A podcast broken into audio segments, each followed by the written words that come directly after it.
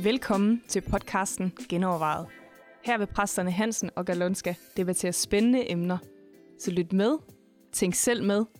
Velkommen til.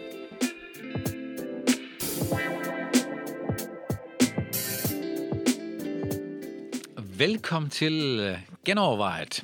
I dag skal vi snakke lidt om skilsmisse. Skilsmisse genovervejet. Ja, det er et spændende emne, som kirkerne jo har forholdt sig til gennem mange århundreder.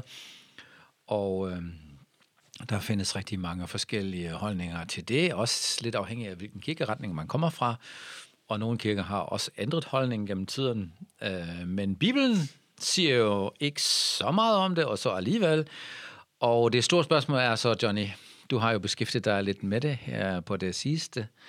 Skal vi så bare skilles, eller må vi godt skilles, eller må vi ikke det? Hvad så? Ja, jamen det er bare et sindssygt kompliceret emne, og man kan sige, det er jo en af dem, hvor det ikke bare bliver teori, altså hvor det bare er et eller andet teologi, som kan betyde noget for nogle mennesker, men det er jo der, hvor virkeligheden ligesom møder teologien, ja. Fordi det er jo virkelig skæbner, vi har med at gøre folk, som alt efter, hvad man vælger at sige som kirke, hvad er vores teologi på det, så er der nogen, der enten kan blive holdt i ægteskaber, ja, som på mange måder er, hvor de mistrives i, og omvendt, så kan det jo også være, at man siger, jamen, du skal ikke arbejde på det, du kan bare gå fra det og tage den lette udvej. Altså, ja. Så det har jo virkelig indgriben på, hvordan vi lever vores liv også. Ja, og man skal gøre sig umage, at når man beskæftiger sig med det emne. Ikke? Det er ikke bare sådan lige altså, der er jo hele kirkesamfundet, der er delt på det nærmest, ikke? Ja. Eller opstået på det. I Apostolisk Kirke har man tilbage for, det ved jeg ikke, 10-15 år siden, i lærerudvalget forsøgt at knække den her nød og måtte give op på den. Altså, ja. Man kunne simpelthen ikke nå til enighed om det. Ja. Og det er også, altså, alle de skriftsteder, som egentlig har med det at gøre, både i Gamle Testamente og i Nye Testamente, er faktisk ret kompliceret. Altså, hvor der er ord, som er svære at forstå. Nogle steder virker det som om, at de modsiger hinanden, og modsiger Jesus og Paulus hinanden, og så det er virkelig kompliceret, faktisk. Ja. Og så kommer jeg et spørgsmål ind om, for eksempel, hvis en person er blevet skilt, kan den så gengifte sig eller ej? Men det tror jeg ikke, vi har tid til i dag. Ikke? Fordi det er et kæmpe emne for sig. Så vi elsker det lidt. Ja. Så tager vi den anden med genægteskab en anden gang. Det gør vi. Hvad siger vi om skilsmisse, ikke? Hvad er din vinkel på det i dag, med alt den research, du har lavet? Prøv lige at komme lidt ud. Altså, man kan jo sagtens gå ned i hver eneste af skrifterne, men i virkeligheden, de er netop så komplicerede, at man kan sige, min hovedtese kunne være, at lad os prøve at bare se bort fra de der steder, hvor Jesus og Paulus taler om skilsmisse. Okay. De få steder, hvor det er, og se bort fra 5. Mosebog 24, hvor der også står noget med skilsmisseprøve. Ja. Altså, nu siger vi ikke havde de skriftsteder. Ja, hvad vil vi så mene om skilsmisse? Ja, præcis. Og så vil jeg jo til enhver tid sige, ja, skilsmisse er en synd. Du bryder en pagt, der er indgået. Ja. Men en synd kan tilgives. Ja. Og der er nogle konsekvenser af det. Ja, det går ondt. Men det er ikke en utilgivelig synd. Ja. Så det vil være udgangspunkt, ikke? Ja. Ligesom alt andet. Ja, ligesom alt andet. Men det virker som om, der er nogle særregler, så, ikke? Jamen, det gør det, og det er der i hvert fald opstået sådan hen ad vejen. Altså, man kan sige, det interessante er jo, at i det gamle testamente er der slet ingen tvivl om, at skilsmisse eksisterer. Det forudsættes bare. Ja. Altså, og derfor er der regler for det. Der er ingen forbud i gamle testamente mod skilsmisse. Nej, det er mere sådan en ordning. Sådan ordner vi det her, ikke? Ja, præcis. Ja. Ja. Og der er også den sag i det gamle testamente, kan man sige, at kvinden er den svage part der. Ja. Fordi manden er forsørger, og så snart, at man bliver skilt, så er kvinden ildestedt. Ja, og derfor prøvede man gennem loven at beskytte kvinden. Ja. Og så man ordnede en skilsmisse. Ja. Ja, så det var en helt almindelig del. Det var en helt almindelig del, og der er også der er andre forordninger om det, og der er også noget med nogle få tilfælde, hvor du ikke må lade dig skille. Altså, hvis du for eksempel har voldtaget en pige, så er du faktisk tvunget til at blive gift med hende, og så må du ikke lade dig skille fra hende igen. Ja, det er faktisk forfærdeligt for kvinden, ikke? Ja, det kan man sige. Egentlig. Ja, men det er ud fra den kultur, hvor man siger, nu har du en forsørger, og der, fordi nu er der ikke andre, der vil have dig. Ja. Nu har du en forsørger, og han må ikke slippe dig igen. Ja. Og det er det, vi altid lige skal oversætte ind i vores kultur, det her. Ja. Og så er der et krav om, at konger ikke må lade sig skille. No. Men der var også krav om, at de ikke skulle have alle de koner. Ja, altså, så det var ikke altid, de overholdt det. Ja. Men generelt er det helt tydeligt, at skilsmisse foregår. Altså, den første har vi jo sådan set allerede, hvor Hagar forlader Abraham, og Gud egentlig velsigner det og siger, det er godt. Men også så siger, at kan gå tilbage til ham, ikke? Ja, men det er jo altså, det. Der er to sider i det, ikke? Ja. Og det, som tit tages fat i med skilsmissebrevet i 5. Mosebog 24, er jo, er jo netop et stykke papir, som gør, at hun kan gifte sig igen. Ja, og så er der faktisk et forbud der. Du må ikke tage den kone, du har skilt dig fra, tilbage igen. Nemlig. Og der kan man sige, at det er jo lidt underligt i forhold til, at det tit er det, vi råder til, at du skal gå tilbage til din oprindelige. Og så spiller der jo en hel masse ind og sige, hvad betyder det at blive et kød? Altså når Jesus så siger, hvad Gud har sammenføjet, må et menneske ikke adskille. Betyder det så, at et menneske ikke kan adskille? Ja. Eller betyder det ikke må adskille? Ja. Og der er mit argument helt klart, det betyder, at man ikke må adskille. Ja. Det betyder ikke, at det ikke kan lade sig gøre. Det betyder ikke, at du er klistret sammen, så du ikke igen kan.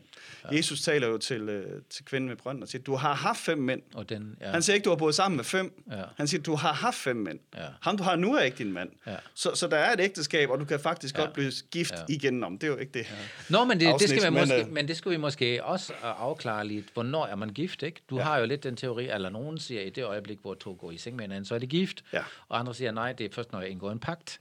Og hvornår bliver man et kød? Hvad vil du sige til det? Ja, det er klart, vi bliver nødt til at definere hvad ægteskab er, før vi kan definere, hvad skilsmisse er. Hvornår starter et ægteskab, ikke? Ja, og jeg mener, det eneste sted rigtigt at gå tilbage til at definere det, er i første Mosebog, altså hvor der kommer den her lidt sjove, derfor forlader en mand sin far og mor og forbinder sig til sin hustru, og de to skal blive et kød. Det er det, Jesus citerer, når han siger, at derfor må mennesker ikke adskille, hvad Gud har sammenføjet. Så det er jo klart, og det er jo ikke talt til Adam og Eva, fordi han havde ikke en far og mor, han skulle forlade. Det er jo talt som en sådan en universel ting, og om det lige, hvem der lige er, der siger det er nok fortælleren i virkeligheden i den historie, ikke? Det er sådan en anden sag. Men der er nogle elementer i det, kan man sige, der er noget offentlighed. Altså du forlader din slægt, og så er der noget forpligtelse, du binder dig til din hustru, og så er der også en forening, og det kan jo både være seksuelt og åndeligt og alt muligt andet, men det der med at blive et kød. Ja. Så de der elementer er der i hvert fald i det. Noget offentlighed, hvor du skifter relation, noget forpligtelse, hvor du forpligter dig over for hinanden, og så er der noget forening. Egentlig lidt det gamle pagtsforståelse i den tid, altså hvor man i Mellemøsten indgik en pagt med hinanden. Ikke?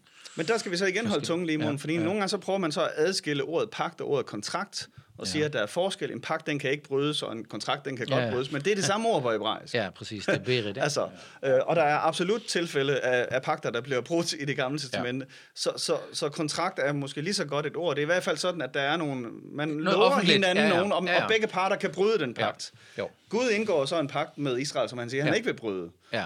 Men der og så alligevel sender han Israel afsted, ikke? Han lader sig skille fra Israel. Så der er rigtig mange aspekter i det, ikke?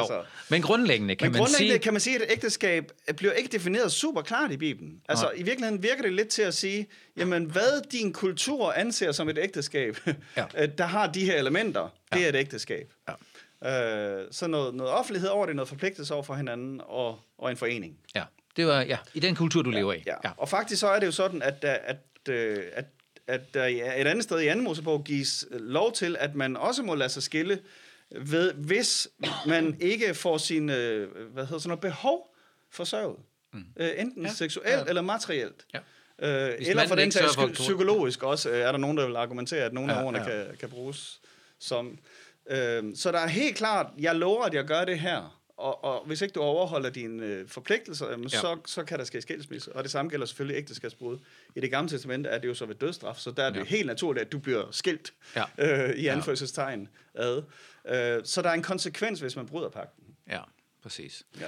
Så i det gamle testamente var det sådan rimelig klart. Den kan brydes. Det er absolut, der var en pagt. Gud siger, at han hader skilsmisse. Det er absolut ikke det. Ja. Han anbefaler, han gør det faktisk. Optimale. Han siger faktisk til nogen i forbindelse med Nehemiah, så at de skal lade sig skille. Ja. Ikke? Fordi de er blevet gift med fremmede kvinder. Ja, præcis. Så det er ikke...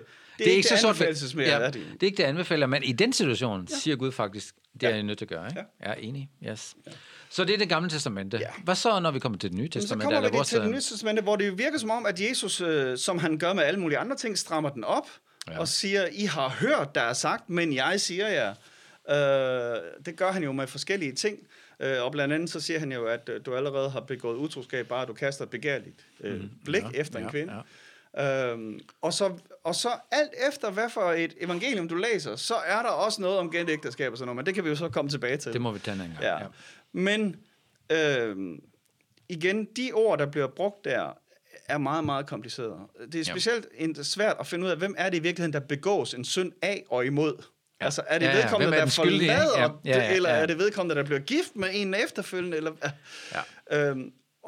og det, jeg er inde på af konklusion, det er, at det, Jesus i virkeligheden gør, det er, at han strammer den. Mm. Han siger, at det er altid en synd, når du bryder et ægteskab. Ja. Det er altid en synd.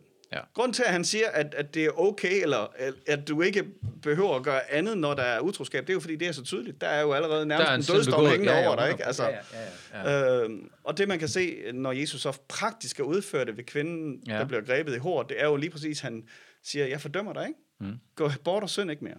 Ja, altså, så Jesus møder ikke med fordømmelse og siger, det her skal du ikke gøre igen. Ja, han tilgiver synden. Ja. Og det samme, når det drejer sig om Paulus. Paulus, som jeg læser 1. Korinther 7, så forudsætter han igen, at skilsmisse sker. Mm. Han taler om at være fri, om at være løst. Mm-hmm. Og det kræver selvfølgelig helt bibelstudie, hvis vi skulle snakke om det der. Og så taler han om, hvis du er fri, jamen så lad være med at søge. Og det, men det er jo også skrevet ind i en kontekst, hvor verden er ved at falde sammen om ørerne på dem. Der er hungersnød, og der er krig, og der er alle mulige andre ting. Ja. Og en nær forventning om, at Jesus kommer tilbage. Så i virkeligheden er hans hovedbudskab, at du skal blive i den tilstand, du er i. Ja, ikke? Altså, hvis du er single, så forbliv single. Hvis du er gift, så forbliv gift. Og hvis du er gift med en ikke-kristen mand, som gerne vil have dig, så bliv i det også. Hans hovedbudskab er, bliv som du er. Ja. Og så siger han alligevel, hvis du ikke kan lade være med, og du er optændt af begær og så videre, så lad dig gifte, ikke? Men han siger også til de fraskilte, at de også kan blive skilt eller blive gift igen, sådan som jeg forstår det. Ja, fordi han taler om, at hvis du er blevet løst, så er du ikke bundet længere. Ikke? Ja, så er du ikke bundet længere, og så må det bare ske, ikke? Altså, så må du godt. Så det er mere, hvornår kan du blive løst, ikke? Fordi Paulus er på den ene side, så strammer Jesus den meget op og siger, at der er næsten ingen grund til at blive skilt. Ja. Og så kommer Paulus og siger, at hvis din ikke-kristen mand gerne vil skilles, eller en kvinde, jamen så Gud har kaldt dig til fred, ikke? Så skil dig med en, ikke? Ja. Så, hallo? Der er det jo bare nemt at blive skilt, ikke? Ja. Nej, men altså i virkeligheden vil jeg sige, Jesus strammer den op, ikke sådan at sige, at skilsmisse ikke kan foregå, men at han strammer den op og siger, at skilsmisse er ikke en optimal løsning. Ja, det er synd. Ja. Det er et brud på kontrakten, kan man sige. Ja. Men hvis han virkelig ville stramme den op, så skulle han jo gå imod de årsager, der faktisk gives i Det Gamle Testamente til, at du godt kan blive skilt. Ja. Altså, og det gør han ikke. Det gør han ikke. Nej, det gør han ikke. Så i Det Gamle Testamente er der de der 4 årsager, ikke? Der er utroskab, og der er det der, hvis du bliver forsømt, enten seksuelt, psykologisk eller materielt. Ja, som godt skilles. Og man kan sige, hvis du tager de 4 årsager ind, og Jesus ikke ligesom drager dem tilbage igen, og det mener jeg ikke, han gør, så kan man sige, at Paulus lægger jo egentlig bare en oveni og siger, hvis du har en ikke-kristen mand, og der er det der ulige forhold, og han ikke vil have dig længere, så okay, ikke? Men så er det jo heller ikke dig, der begår skilsmissen. Så er det jo ham, der vil bryde pagten, eller den anden part, der vil bryde pagten. Ja. Og man kan sige, skilsmissen foregår jo ikke i det øjeblik, du skriver et dokument under. Den foregår. Skilsmissen foregår, når du bryder pagten. Ja. Altså, det er jo det, altså, det kan godt repareres, men det er jo der, synden sker. Synden sker ikke ved, at du skriver under på et stykke papir. Det er en indre ting, ikke? Ja, og derfor der er jo mange mennesker, som lever i et konfliktfyldt forhold med alt mulige ting, men ikke vil lade sig skille, fordi de mener, det er ikke bibelsk. Ja, i det øjeblik, hvor jeg skriver under, så er det synden, ikke? Og det vil jeg bare sige, det er altså ikke det papir, der gør det. Rigtigt. Fuldstændig rigtigt. Ja. Det er godt sagt, ikke? Ja. At det er en indre ting, Synden sker faktisk, inden man bliver skilt, ikke? Synden sker, når vi bryder pagten, og man kan sige, du bryder jo helt... Altså, hvad er pagten i dag? Det er jo også... Vi lover at elske og ære og leve i medgang og modgang, ikke? Ja. Og det er jo klart, den bryder vi måske hele tiden i en eller anden grad, men det er der, hvor man vedværende siger, nu vil jeg ikke det her længere. Ja. Det er der, problemet kommer ind. Og så et eller andet sted skal vi som kirke holde balancen, og som kristne holde balancen, tænker jeg, imellem at sige, skilsmisse er en synd, og Gud hader skilsmisse, og det er ikke det, vi skal. Det skal vi ikke. Omvendt, så må vi erkende, at det sker. Ja. Hvad så? Vi lever i en uperfekt verden. Så er livet ikke færdigt, og du skal ikke leve i sødebøget resten af livet, mener jeg heller ikke, og alle de her ting. Ja. Det vil sige, at din synd kan tilgives. Din synd kan tilgives. Og der er selvfølgelig nogle konsekvenser af den. Ja, det er klart. Ja. I forhold til din ekskone, eksmand, i forhold til børn og alt muligt, hvad det indebærer. Og følelsesmæssigt. Og, der er kæmpe konsekvenser. Kæmpe. Men synden kan tilgives. Ja, selvfølgelig. Ja, og det vil sige... Dermed er der også bane, og det skal vi så snakke om anden gang, at man godt kan blive gift igen. Ja, det mener jeg er en naturlig følge af det. Ja. Og også det, som praktiseres i Bibelen, kan man sige. Ikke? Ja. Så der findes nogle grunde til, at en skilsmisse er helt okay.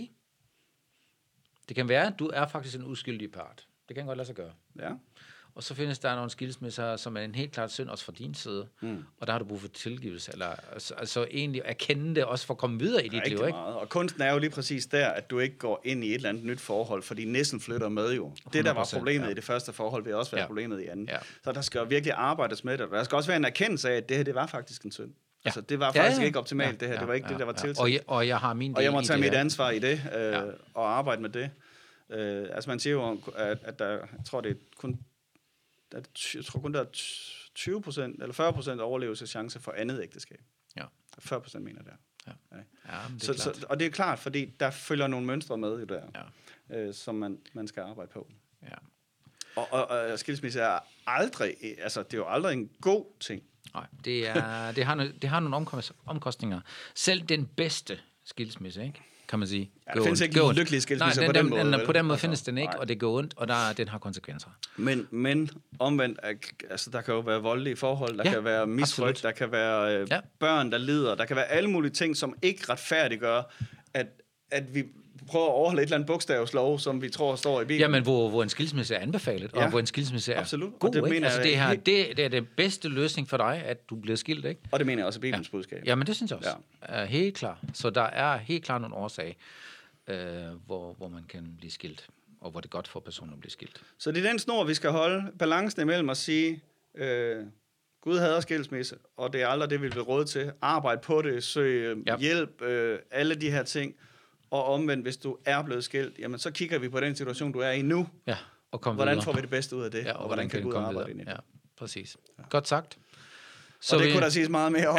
Ja, det er rigtigt. Også de der enkelte skrifter, men her er i hvert fald lidt til at tænke på. Ja, det synes jeg. Godt set og godt sagt. Og så håber vi, at I tænker lidt videre og genovervejer, og også måske undersøger sagen nærmere.